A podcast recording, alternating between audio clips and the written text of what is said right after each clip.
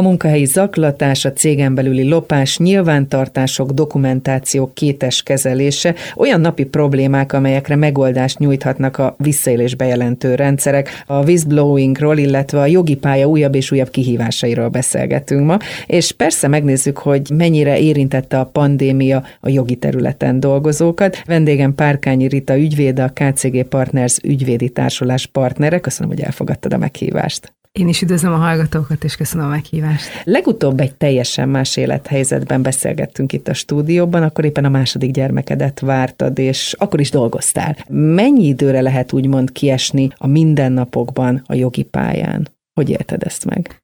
Az én tapasztalatomból kiindulva, én tulajdonképpen nem estem ki, mint ahogy általában aki bármilyen vállalkozást csinál, szerintem nem tud kiesni a munkából, mert folyamatosan azzal foglalkozik fejben, meg ténylegesen, hogy hogy tudja fejleszteni a, az ő kis gyermekét, és nálam is ez volt a helyzet, tehát hogy nem úgy fogtam fel a, az ügyvédi pályát, vagy egy irodának a, a vezetését, hogy az egy munka, amit napi 8 órába vagy 10 órába el kell látni, hanem vannak bizonyos feladatok, amit meg kell oldani, meg kell beszélni a többiekkel, és el kell végezni. Tehát akkor inkább időgazdálkodásban kellett másképp működni, de mind a kettőt csinálni kellett. Így van, tehát azt gondolom, hogy az elmúlt négy évben feketőves lettem a, a, a time management tekintetében, tehát hogy azt kell nagyon ügyesen megtanulni, hogy hogy tud az ember a, a szűkös idejével gazdálkodni, ami korábban az ember azt gondolja, hogy ez egy korlátlanul rendelkezésre álló erőforrás, és hát ilyenkor rájön arra, hogy, hogy hát mégsem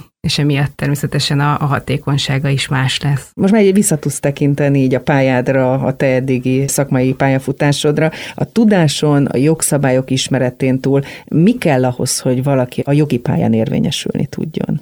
Szerintem minél több időt eltölt valaki ezen a pályán, annál kevésbé ez a meghatározó. Mert a munkánk során, ahogy egyre több tapasztalatot szerzünk, a jogot megtanuljuk. Azt tanítják az egyetemen is, a változásokat követitek. Vele, így van, akkor azt megtanulod. De ahhoz, hogy jó ügyvéd legyél, egyre inkább az úgynevezett soft skill azok, amik előtérbe kerülnek, az, hogy hogy tudsz kapcsolatot teremteni az ügyféllel, hogy tudsz ráhangolódni, hogyan érted meg, hogy mi az ő problémája, hogyan tudod vele is megértetni azt, hogy te ebben tudsz segíteni, tudsz erre megoldást adni, és ezt nem tanítják az egyetemen. Egyébként egyszer egy ügyvédtől hallottam, hogy ugyanúgy, mint a párválasztásban az ügyvéd és az ügyfél úgy találja meg egymást, mint zsák a foltját. Vagy tudnak együttműködni, vagy nem. Ezt te hogyan tapasztalod? Volt olyan, vagy van olyan, hogy azt érzed, hogy ez nem az én ügyfelem? Valóban annyira bizalmi kapcsolat, az ügyvéd-ügyfél kapcsolat, hogy szerintem ez már az első pillanatban, az első találkozáskor kiderül, hogy fog ez működni, vagy sem. Tehát és ugyanúgy kell kémia. Kell a kémia, ugyanúgy, hogy a kollégákkal is, akikkel együtt dolgozunk, a, az ügyfél az, az ugyanez a kategória. Nyilván vannak olyan ügyfelek, akik kicsit nehezebben kezelhetőbbek, van akik egyszerűbben, de azért alkotunk egy nagy csapatot, hogy nem csak a szakterületet ismerő embert jelöljük, jelöljük ki egy adott feladatra, hanem hogy az ügyfél személyiségéhez illő ügyvéd az, aki leginkább a kapcsolatot tartsa vele. Hogyha még egy picit rólad és a szakmai pályafutásodról, egyáltalán az indulásról beszélünk, ugye vannak nagy ügyvéddinasztiák, te, ha jól tudom, nem egy ilyen dinasztiából érkeztél. Neked mi volt az indítatásod, miért akartál a jogi pályával foglalkozni? Családomban nincsen valóban semmilyen uh, ügyvédi hátterű rokon, tanár és mérnök házaspárnak a gyereke vagyok, és Nyilván emiatt leginkább abba lettem bele, és egy ideig vonzott a mérnöki pálya is, olyan középiskolába is tanultam tovább, ami, ami egy ilyen nagyon reál tudást, matek orientált tudást adott, amit egyébként a mai napig használok a pályán, de aztán egy idő után pont így érettségi környékén elkezdtem lázadni a megszokotthoz képest, és tudtam azt, hogy tanár és mérnök nem szeretnék lenni. Igen, mi az, ami biztos mi nem az, ami biztos nem. A nővérem az orvosi pályát választotta, úgyhogy az is kiesett, hogy na azzal sem, és akkor egyre inkább a, a jog felé terelődött az életem. És mi az, ami megfogott a jogban? Mikor érezted azt, hogy ez tényleg az én terepem? Amikor elkezdtem dolgozni, az egyetemen még kevésbé éreztem, tehát ott annyira a tárgyi tudásra mentek rá az egész anyag, meg az egész szemlélet, hogy, tanulni, hogy ott tényleg tanulni, meg kellett tanulni, tanulni és igen. azt, azt visszamondani. És ott nagy különbséget láttam a jogi egyetemi hozzáállás, meg más egyetemek között. Nekem van egy ikertestvérem, aki pont akkor a műszaki egyetemre járt, és hát sokat voltam én is a műszaki egyetemen, ő is a, sokat a jogi egyetemen, és így láttam a kulturális különbségeket. Úgyhogy az egyetemen még ez ez annyira nem is vált biztossá, amikor utána elkezdtem dolgozni, illetve tanultam külföldön Franciaországban, és ott már láttam azt, hogy lehet ezt másként csinálni, lehet ezt sokkal gyakorlatilasabb megközelítéssel, már az oktatásban is, tehát egy sokkal inkább egy probléma megoldó központú megközelítéssel is lehet a, a jogot közelíteni. És aztán, amikor elkezdtem dolgozni, akkor láttam azt, hogy mennyire gyakorlatias az ügyvédi munka, és hogy mennyire átszövi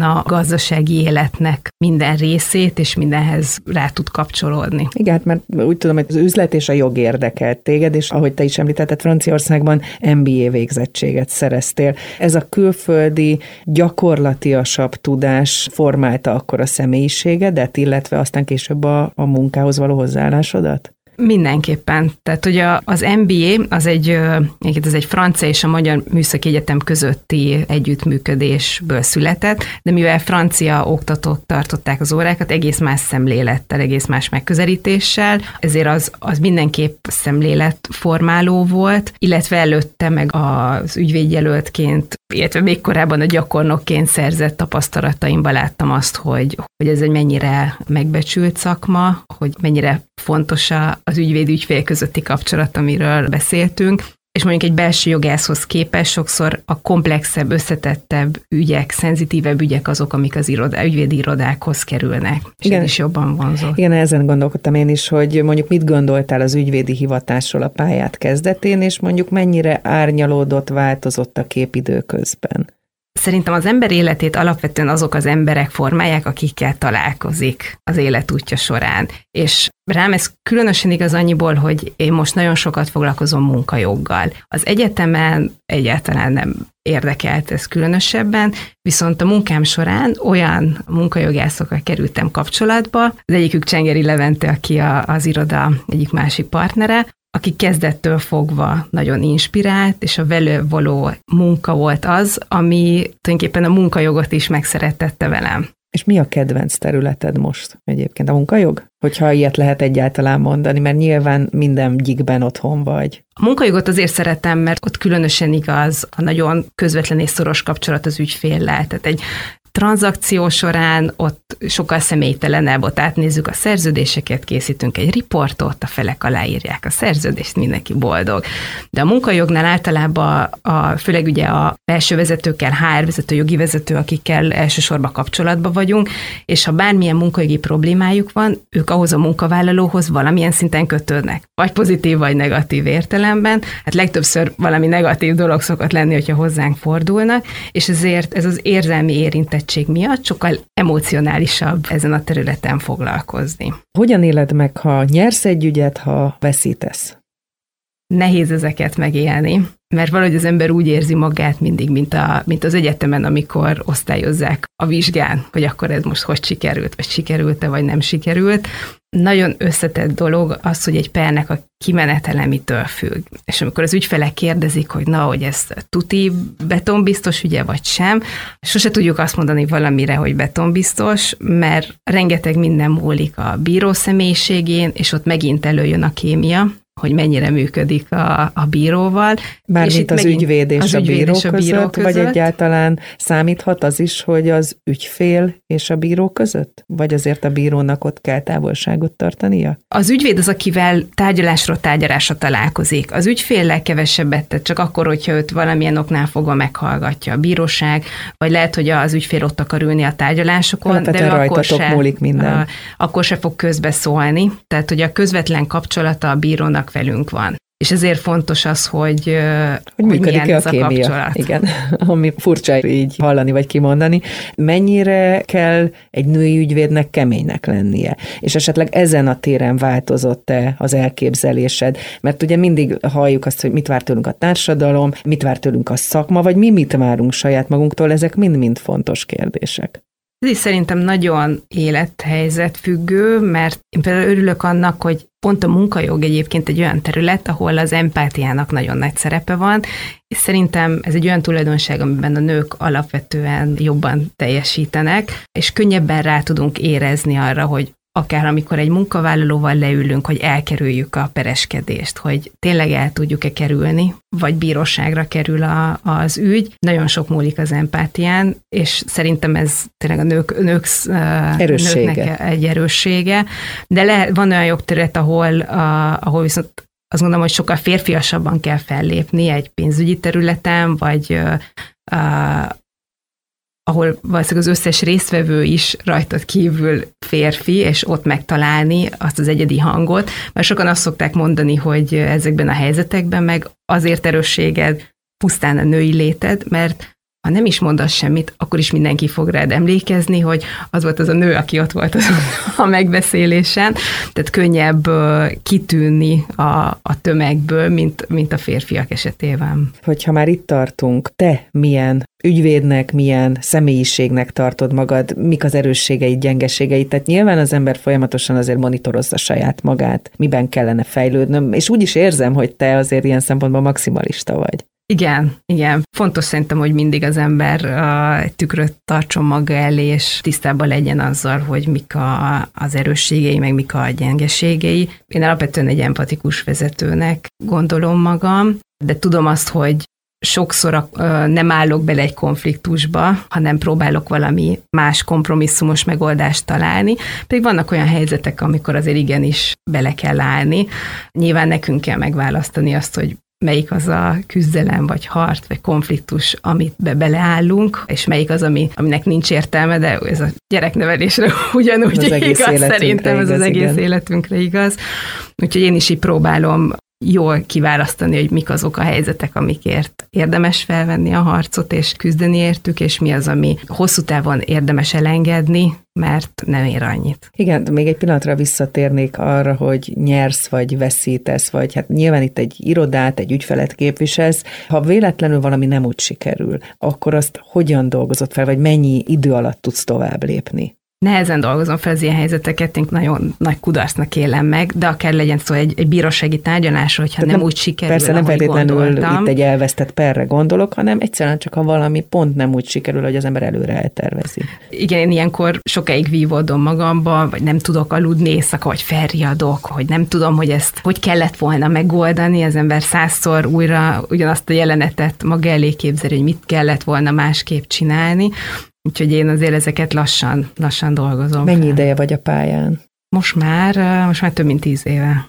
Mennyire figyeled a visszajelzéseket? Vagy kapsz-e egyáltalán? Ebben a szakmában mennyire lehet visszajelzést kapni? Kapok visszajelzéseket, nyilván különböző emberektől különböző, tehát maga az, hogy mi négyen vagyunk partnerek, egymásnak is folyamatosan adunk visszajelzéseket, a kollégákkal is, az ugye egészen más, mint mondjuk egy ügyféllel, ott nyilván a, a munka elismerése az, hogy érezzük azt, hogy levesszük a válláról a terhet, hogy könnyítünk azon a nyomáson, ami rajta van, megoldjuk a problémáját, ez nem biztos, hogy egy úgy materializálódik, hogy felhív és elmondja, de olyan is van, és az nagyon színmelengető, de van, hogy csak évvégén, karácsonykor kapok egy lapot egy olyan ügyféltől, aki nem is számítottam, nem is gondoltam, és egy kis kézzel írt lapot ír, és és akkor azt évekig őrizgetem. Sokat jelent. Az elmúlt egy évben a koronavírus járvány tökéletesen felforgatta az összes iparágat, szektort, szegmenst. Nyilván a jogi területet sem kimélte. Mennyire változott meg, hogy milyen típusú ügyeitek voltak, mennyire változtatta meg az életeteket a pandémia?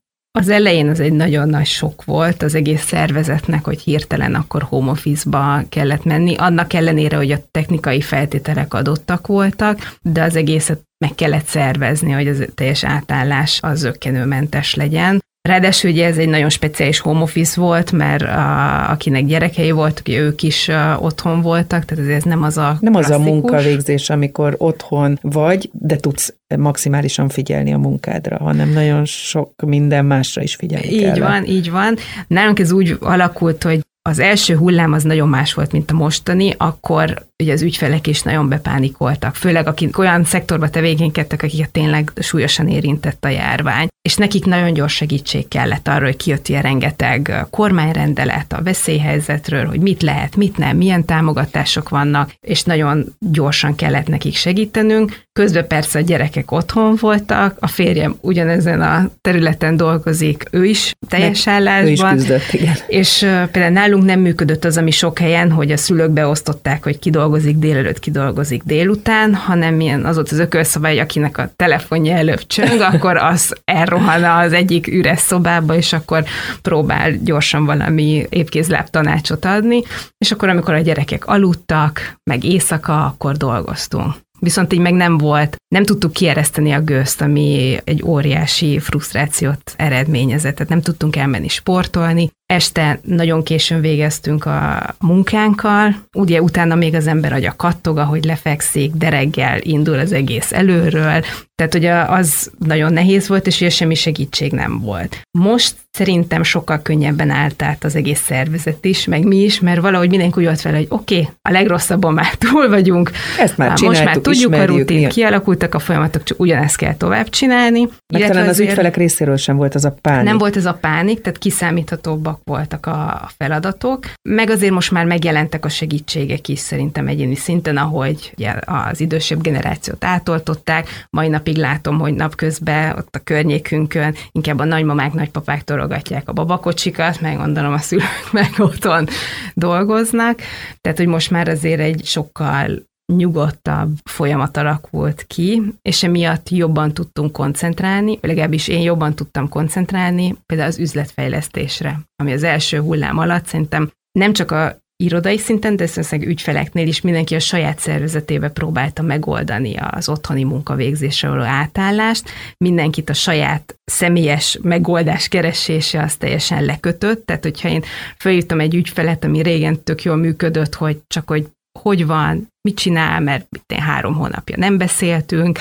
Most azt éreztem, hogy frusztrált a hang a másik oldalon, mert épp a garázsból áll ki, a gyerekek épp a hátul nevetgélnek, vagy beszélnek hozzá. Tehát, hogy vagy nem, nem megy úgy az üzlet, tehát hogy, hogy egy csomó problémával szembesültünk egyéni szinten mindannyian. Így van, és azért nem is nagyon voltak nyitottak, hogy akkor most elkezdjünk csevegni, mert a, a személyes kapcsolatok sérültek. Azok minden, mindenképpen az első lenne. Most már kezdenek úgy visszatérni az emberek, szerintem mentálisan fáradtabbak vagyunk, de már érezzük, hogy na jó időt talán most már ennek az egésznek vége lesz, és most már nyitottabbak a beszélgetések, tehát a felhívok egy ügyfelet, lehet, hogy 10 percet terveztem volna, de egy órát beszélgetünk, mert könnyű a kapcsolódási pontot megtalálni, mert egy hajóba elvezünk, teljesen mindegy, hogy épp milyen pozícióban van, milyen cégnél, mindenki ugyanazokon a nehézségeken megy át, és ezért könnyű kapcsolódni a másikhoz. És sokszor több mindent megtudok az életéről, mint mondjuk két évvel ezelőtt, amikor még nem volt ez a járvány. Több lett az ügyetek, más típusú ügyfelek találtak-e meg benneteket a pandémia hatására? A munkajog az, az nagyon erős volt, tehát ilyen szempontból nem más típusúak voltak az ügyek, csak a mennyisége az, az nagyon megnövekedett, meg nagyon hektikussá vált, meg hát természetesen azért most a, volt ezért egy, egy olyan hullám, ahol elbocsátottak sok embert, csoportos létszámcsökkentés volt, remélem, hogy most majd el fog indulni a, az építkezési szakasz. Tehát a munkajog az mindig ilyen hullámzó, tehát hogy nyilván a gazdaság állapotához igazodik, hogy épp az adja a jogi munkát, hogy bővíteni kell, munkavállalókat kell felvenni, a, a, őket, az ő munkai kérdéseiket kezelni, vagy épp a, a leépítéssel kell foglalkozni. De egyébként a, a munkavégzés cégen belül pillanatok alatt át, tehát teljesen jól működött? Vagy voltak megugrandó feladatok cégen belül is? Jutólag azt mondom, hogy szerintem mindenki nagyon jól teljesített. Most kezdtük el így felmérni, hogy ki hogy élte meg ezt az egy év otthoni munkavégzést, és ott is a visszajelzések azok voltak a kollégák részéről, hogy például kommunikációs probléma attól függetlenül, hogy azért a fizikai távolság megnőtt, az nem volt, tehát hogy amitől tartottunk, hogy hamarabb rossz irányt vesz mondjuk bármilyen jogi munka, mert hogy egy fiatal nem kap annyi iránymutatást, nincs azért annyi mentoring, mint, egy, mint hogyha fizikailag is egy helyen vagyunk. Ez szerencsére ez nem igazolódott vissza. Beszéljünk a visszaélés bejelentő rendszerekről, de jura és de facto. Tehát, hogy ugye azt tudjuk, hogy az Európai Parlament és a Tanács még 2019-ben elfogadta ezt az irányelvet, de 2021 az, amikor ez nálunk a gyakorlatban is már lecsapódik. Mi változik, és mikortól lesz ez kötelező számunkra? De jure, tulajdonképpen Magyarországon 2014 óta a, van jogszabály, a, ami szabályozza ezeknek a visszaéléseknek a, a bejelentését, illetve a vissza- és bejelentési rendszert. Azon tíz EU-s ország közé tartozunk, ahol legalább jogszabályi szinten ilyen létezik. A mostani uniós irányelv célja pont az volt, hogy minél több országban hát, ezt létrehozza, és egységes gyakorlat Igen. alakuljon ki. Az, hogy de facto ez hogy működik, az azért meg már egy, egy nagyon más kérdés. Olvastam felméréseket, hogy azért bizony a cégek 80%-ánál nem igazán működik. Ugye jelenleg ez nem kötelező, de ha kötelező is lesz, mindjárt mondom majd, hogy mikortól, mert ez az egyik újítás Igen. az irányelvnek, ott is az ugye a nagy kérdés, hogy ténylegesen mennyire fogják ezt bevezetni a cégek. Miért lenne ez fontos, hogy ez ténylegesen a gyakorlatban egy működőképes dolog legyen? Az egész visszaélés bejelentési rendszer, vagy angol ez a whistleblowing, Igen. tulajdonképpen azt jelenti, hogy vészharangokat kongatni, ez arról szól, hogyha bárki a szervezeten belül valamilyen jogellenes cselekményt, visszaélést észlel, akkor azt tudja jelezni egy biztonságos csatornán keresztül egy olyan szervezeti egység, vagy szervezet személy felé, aki függetlenül el tud indítani egy vizsgálatot, és meg tudja védeni az ő anonimitását az esetleges retorziókkal szemben. Most mondanak egy gyakorlati példát, okay. tehát hogyha valaki észleli azt, hogy még sikasztás van a cégnél, és úgy érzi, hogy ebbe érintett a felső vezetés, hát őt ugye a felső vezetés vette föl, tehát az ő munkavállalója, hát normál esetben nem tudná az ember, hogy akkor ezt most kinek jelentse, úgy, hogy ne az ő munkaviszonya bánja ennek a kárát, és pont erre vannak ezek a csatornák, hogy ez vagy valamilyen független belső ellenőrzés felé lehet egy ilyen bejelentést tenni, vagy egy külsős ügyvéd van ezzel megbízva, hogy fogadja az ilyen jellegű panaszokat, bejelentéseket, és az alapján a felső vezetés kihagyva lehet, hogy a tulajdonosi szervezet fog elindítani egy olyan vizsgálatot, ami fel tudja tárni, hogy ez valós tényleg történt a visszaélés, vagy sem? A, a felmérések alapján az árbevételnek az 5%-a, a cégek árbevétel 5%-a az a kár, ami az ilyen rendszerek hiánya okozhat egy szervezetnek. Tehát, hogyha felderítetlenek maradnak ezek az esetek, az komoly anyagi kárban is mérhető. De nyilván egy ilyen bejelentő rendszer használható akár egy szexuális zaklatás esetén is, tehát bármi olyan esetben, ahol jogellenességet észlel valaki, akkor azt annak a kivizsgálását tudja kérni. Igen, vagy hogy bizonyos dokumentumokat megfelelően kezelnek-e, személyes adatokkal visszaélnek-e, gondolom, sok minden az, ami felmerülhet ilyenkor. Sok mindenre erre, tehát tulajdonképpen tényleg nem is nagyon lehetne bekategorizálni, de rengeteg fajta visszaélés van, egy, vagy merülhet fel egy cégen belül, ezek mindegyikére lehet használni. Nyilván az uniós rendelet az meghatározza, hogy mik azok az uniós érdeket sértő cselekmények, amire ez elsősorban szolgál, de a lényeg az az lenne, hogy egy ilyen rendszert kialakítsanak a magán szférában is, mert a közszférában már Magyarországon is ezt alkalmazzák, viszont az uniós rendelet alapján 21. december 10 17-től a 250 fő feletti cégeknél, illetve 23, tehát két évre rá, december 17-től pedig már minden 50 fő feletti cégnél kötelező lesz egy ilyen visszaélés bejelentési rendszernek a kialakítás és működtetése. Kis és közepes méretű vállalkozások. Mennyire gyakran találkoztok ilyen ügyekkel? Hogy akkor nézzük a gyakorlati oldalt. Találkoztunk már, és például a pénzügyi szektorban ez már egy jól működő rendszer, és valóban ha ez működik, akkor a munkavállalókban is kialakul egy bizalom, hogyha ilyet észlelnek, akkor ezen a csatornán keresztül panaszt tehetnek.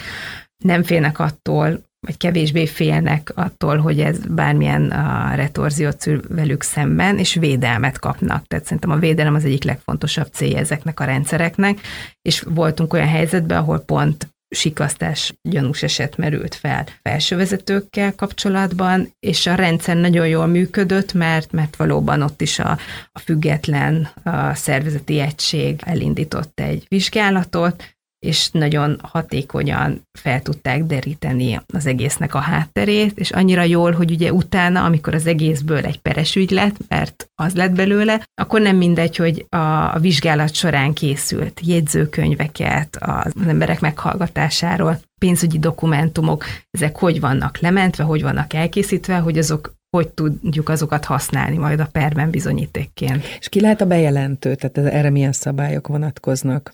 Jelenleg olyan magánszférában alapvetően a munkavállalók. Most azt az irányelv egy picit ki fogja bővíteni, tehát az is lehet, aki egykori munkavállaló volt, vagy az is, aki valamilyen bizalmi kapcsolatban van az illetővel, tehát például a sértettel inkább úgy mondanám, tehát aki úgy tesz bejelentés, hogy nem ő a közvetlen sértetje valamilyen cselekménynek, vagy a, az észlelője, de mondjuk neki elmesélte egy ebéd során, egy kávézás során, tudja, hogy ő fél a retorziótól, ő meg ugye nem feltétlenül alkalmazott, és ezért ő teszi meg a bejelentést. Tehát erre is van mód, hogy ne a közvetlen érintett legyen ennek az ügynek az indítója. Erre is van mód, arra is van mód, hogy valaki anonim módon tegyen bejelentést. Ezért is kérdeztem, hogy mik a lehetőség. De jelenleg azt nem kötelező kivizsgálni. Nyilván anonim bejelentések között is van különbség, mert volt olyan ügyfelünk, ahol kaptak egy olyan bejelentést, hogy XY adott csar. Hát most ezzel nem nagyon lehet így mit kezdeni névtelenül, de hogyha valaki konkrétan leírja azt, hogy a nem tudom melyik tranzakcióval kapcsolatban a gyanú merült fel bennem, hogy ezek vagy azok az utalások nem megfelelőek, vagy az ő barátja által alapított cégekhez vándorolnak, aznal már lehet mit kezdeni, még akkor is, hogyha anonim, és nyilván egy cég érdeke az, hogy, hogy ezeket felderítse. És hogyan kell elképzelni egy ilyen bejelentési eljárást? Attól függ, hogy miért vezet be az adott cég. Vannak olyan cégek, aki, ahol egy e-mailes bejelentés van. Itt mondjuk az anonimitás kevésbé kezelhető. Van, aki egy ilyen hotline működtet, tehát ahol telefonon lehet bejelenteni, vagy mind a kettő működik, vagy vannak most már külön kialakított szoftverek is erre. Az fontos, hogy, hogy garantálják azt, hogy csak akihez a bejelentést tesszük, csak ő látja annak a tartalmát, tehát hogy senki másnak nincsen jogosultsága, hogy oda belépjen erre a felületre, illetve minden olyan személyes adat onnan törlésre kerüljön, ami nem közvetlenül kapcsolódik a panaszhoz. Tehát akár lehet, hogy a panasztevő egy ilyen nagyon nagy történetet ott leír, egy csomó irreleváns részlettel, akkor Ami ezeket, más munkavállalókra vonatkozik. Ami lehet, hogy más munkavállalókra, és akkor ott már rájuk valamilyen véleményt is formál velük kapcsolatban, akkor ezeket törölni kell a, a nyilvántartásból, vagy ebből a rendszerből, hogy tényleg csak azok a, a feltétlenül szükséges személyes adatok legyenek ott kezelve. Mennyire biztonságos egy ilyen eljárás? Mert ugye az elején is azt mondtuk, hogy de jure meg de facto. Tehát, hogy azért a gyakorlatban ténylegesen mennyire véd meg adott esetben engem bejelentőként a rendszer attól, hogy a végén ne én legyek a kárvallottja. Attól még, hogy ezt leszabályozzuk, ez sajnos ez még kevés lesz. Tehát, hogy itt fog majd elválni az, hogy most de jure valaki megfelel a jogszabályi kötelezettségeknek, vagy de facto is fontosnak tartja. Ha fontos neki, akkor fontos az is, hogy a, a vezetői kommunikációjába ez beépítésre kerüljön. Tehát, hogy legyen egy folyamatos közvetítés a munkavállalók felé, hogy kialakuljon bennük az a bizalom, hogy tényleg biztonságosan megtehetik az ilyen jellegű bejelentéseiket ebben a rendszerben. Tehát, hogy ez, ez nagyon fontos. Az is fontos, hogy tudják a munkavállalók, hogy egyáltalán létezik ilyen rendszer egy uniós felmérés szerint a, a válaszadók 40%-ának fogalma se volt arról, hogy a cégénél van-e ilyen, vagy nem. Már pedig szerintem azért a nagy, nagy multicégeknél valamilyen szinten ilyen, valamilyen szinten működik egy ilyen rendszer.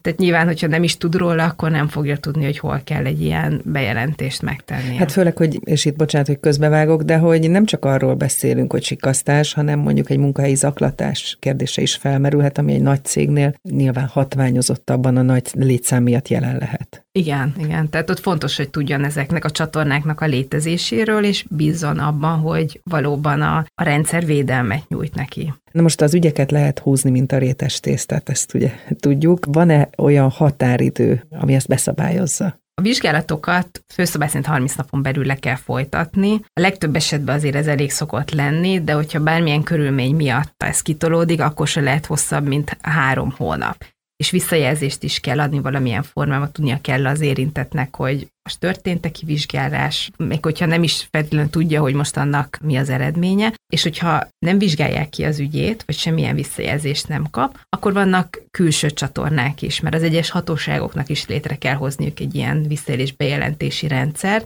tehát mondjuk egy sikasztásos ügynél lehet a NAV felé is bejelentést tenni, de a NAV is kérni fogja azt, hogy vajon az a belső csatorna rendelkezésre állt-e, ő azt kihasználta-e, kihasználta, de nem jött semmilyen válasz, vagy miért pont uh, hozzájuk fordult ebben az ügyben. És milyen lehetséges jogkövetkezményekkel kell számolni egy ilyen esetben?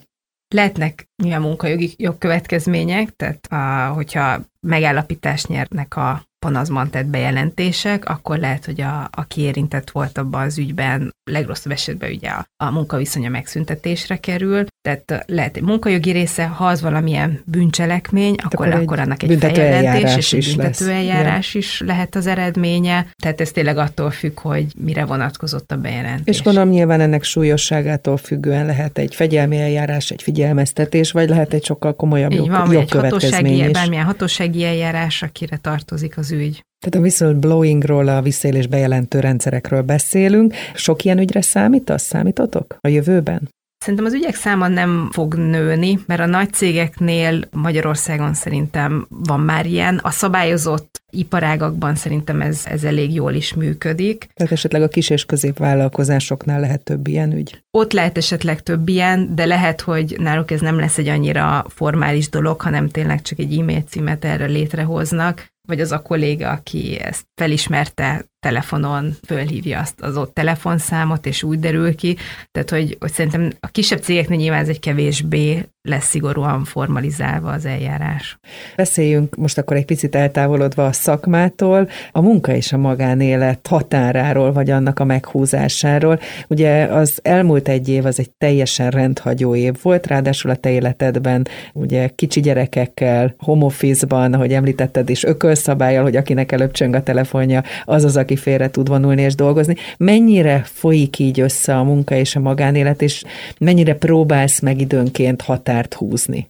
Az én életemben ez a határ, ez már a gyerekek megszületésével elmosódott lényegében.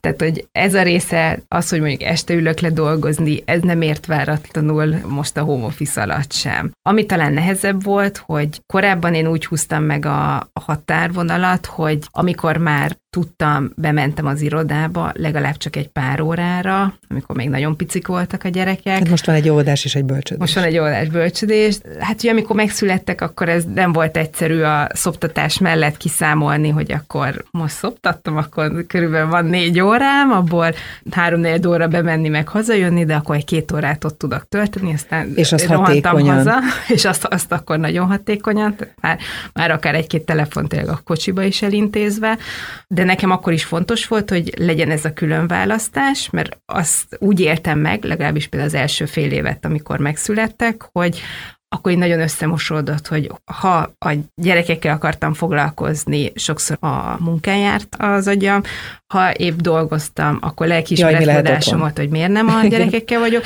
és akkor én ezt úgy oldottam meg, hogy tényleg, ha, ha tudtam, inkább bementem az irodába, ha csak egy-két órára is, mert akkor fizikailag elválasztottam a kettőt, és valahogy én a, az irodába, az én kis asztalomnál ott, ott kikapcsoltam, tehát ott elengedtem azt az örökös aggódást, hogy, hogy mi van a gyerekekkel. Ezt meg lehet csinálni. Ezt meg lehet csinálni.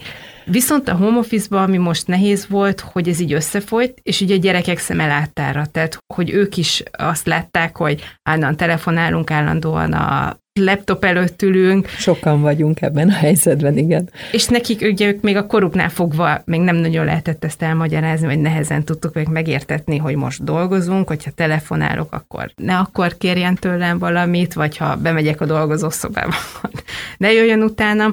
Tehát ott ez volt a nehézség, hogy megint ez a kettő, ez így nagyon összefolyt. Mennyire tapasztaltad az elszigetelődés, a stressz hatását a kollégáidon, saját magadon akár, vagy magatokon otthon? Kezdem magammal, mert ott abszolút nem tapasztaltam, tehát szerintem annyi volt a feladat, hogy lélegzett vétennyi időnk se volt, tehát ott, ott nem tudtunk elszigetelődni. A kollégáknál viszonylag alacsony az átlag életkor, a, a többségük még most állt családalapítás előtt, és ők szerintem márciusban ezt egy ilyen óriási szabadságként élték meg, hogy jött a tavasz, otthon voltak, felszabadult egy másfél órájuk egy napban, mert nem kellett munkába járni. Vagy ügyféltalálkozókra kimenni. Vagy ügy, így van. Viszont ahogy jött az ősz, a tél, és ez még mindig ugyanaz volt, akkor már ők is kezdtek azért jobban befordulni, és mi soha nem tiltottuk meg, hogy, hogy bejöjjön valaki az irodába, inkább szabályokat állítottunk fel, hogy egy szobába egy ember legyen, a konyhába közös ebédelgetések, meg kávézgatások ne legyenek, tehát hogy tényleg a távolságtartást azt tudjuk tartani, és egyre többen kezdtek visszaszivárogni az irodában, mert kellett nekik a a az a rutin, meg a kapcsolódás a többiekhez, még ha csak annyi, hogy tényleg egy-két percet beszélgetnek a folyosón. Igen, van egy emberi oldala, meg a másik a munkavégzés terén, a brainstorming, a közös gondolkodás, egymás segítése, tehát ez is egy picit ugye kimaradt most az elmúlt egy évben az életünkből. Igen, és szerintem ez nagyon más, hiába van videokonferencia, egészen más a, a dinamikája, amikor úgy beszélgetünk, vagy amikor az irodában egy asztal köré tudunk ülni, és ott átbeszélünk valamit. És véleményed szerint a home office terjedése, mert ugye ennek van jó oldala is, ugye beszéltünk arról, hogy mennyi pozitívuma volt, és hogy mennyi, hát ha negatívum, vagy mondjuk korlátozó tényező, ami az életünket befolyásolta, milyen társadalmi változásokat hozhat szerinted magával?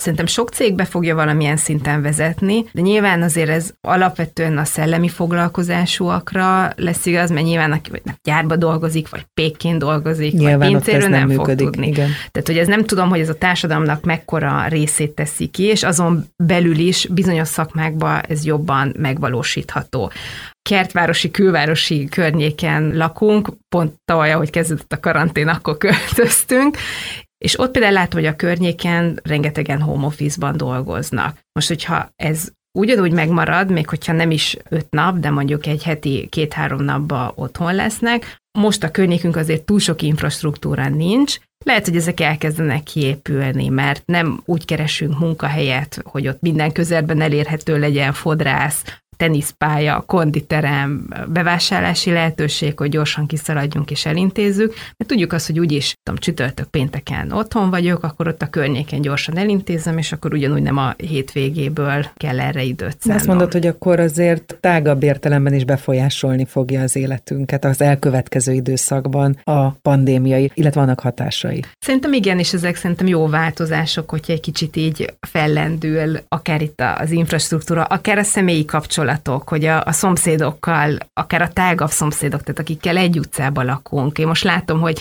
fél öt körül mindenki kimegy oda az utcákba, a gyerekek bicikliznek, apukák is melegítőbe sosem láttam még ennyi melegítős apukát hétköznap esténként, és mindenki így kirajzik, és elkezdünk beszélgetni. Azt se tartom kizárnak, hogy a következő ügyfelünk az, az egy ilyen személyes kapcsolatból is. fog kialakulni. Tehát, hogy mivel több időt töltünk otthon, több idő jut a tágabb környezetünkre is, és szerintem ez elindíthat pozitív változásokat. Mi töltött téged az elmúlt egy évben? Mi az, ami a nehezebb pillanatokon átlendít? A nagyon nehéz pillanatokon az, hogy egyszer vége lesz mindennek, minden rossznak, és talán majd a, a következő nap az, az jobb lesz, illetve tényleg a, a, amikor a nagyon a, a sűrűjébe voltunk, akkor hát ugye egy napnak a, az azonos lefolyása az ad azért az egésznek egy monotonitás, de valahogy egy idő után az mégis megnyugtatja az embert. Meg hogy este, rutint. este 8-9 azért csak elalszanak a gyerekek, és akkor csak meg tudunk inni egy pohár bort, és akkor már az ember már délután ötkor nézi az órát, hogy, hogy, mikor, mikor lesz az a szusszanás ez, szünet, igen. És akkor egy, egy kicsit szusszanhat. Mennyire tervez egy ügyvéd hosszú távra, és ez változott-e az utóbbi időben, mondjuk a Covid a pandémia hatására? Nyilván alapvetően irodaként hosszú távra kell terveznünk, tehát akár a, most a, a, kollégákat is értem ez alatt, hogy jelöltből ügyvéddé váljon, azért az egy négy éves folyamat. Az ő képzésük, Az ő képzés, és hát az a legideálisabb, amikor ez nálunk kezdődik, és nálunk is lesz valaki ügyvéd, de ugyanúgy egy irodaválasztásnál. Most talán pont a most zajló változások miatt nagyon sok mindent nem tudunk, hogy, hogy hosszú távon mi fog beválni. Tehát mondjuk akár, amiről beszéltünk itt az otthoni munkavégzés, hogyha ahhoz akarunk alakítani például egy irodai kialakítást, az tényleg bűkönni fog-e három-öt év múlva, vagy egy évig még tök jó lesz, mert mindenki ebbe a home office lázban ég, aztán utána visszatérünk a, a hagyományos munkavégzési módszerekhez, és akkor viszont talán ne ahhoz alakítsuk az irodát. Tehát, hogy szerintem most ilyen kérdések vannak legalábbis nálunk napi renden, és ezek most olyan változásoknak az elején állunk, aminél nehéz nagyon hosszú távra előre látni, tehát az ember valamit próbál satszolni, hogy mi az, ami talán legjobban illik hozzá, és akkor ahhoz alakítani a berendezkedését, de speciál nem 5-10 évre. És legfeljebb rugalmasan újra És a, rugal, a rugalmasság szerintem most egy nagy szó minden területen, tehát akár munkaerő, a munkavégzési hely, tehát szerintem ez lesz az a hívó szó, ami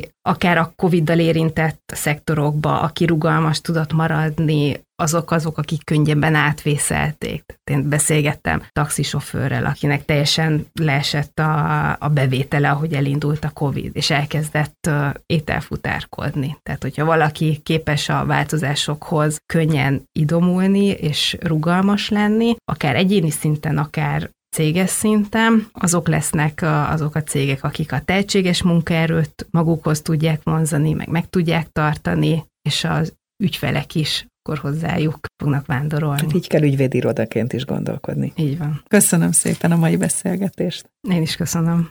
Párkányi Rita ügyvéd, a KCG Partners ügyvédi társulás partnere volt a vendégem, és persze legközelebb ismét egy nő lesz a vendégem, akivel érdemes lesz beszélgetni, illetve akitől érdemes lesz valamit megtanulni. Addig is hallgassák az Egy Nő Portrét online is, Kutasi Juditot hallották.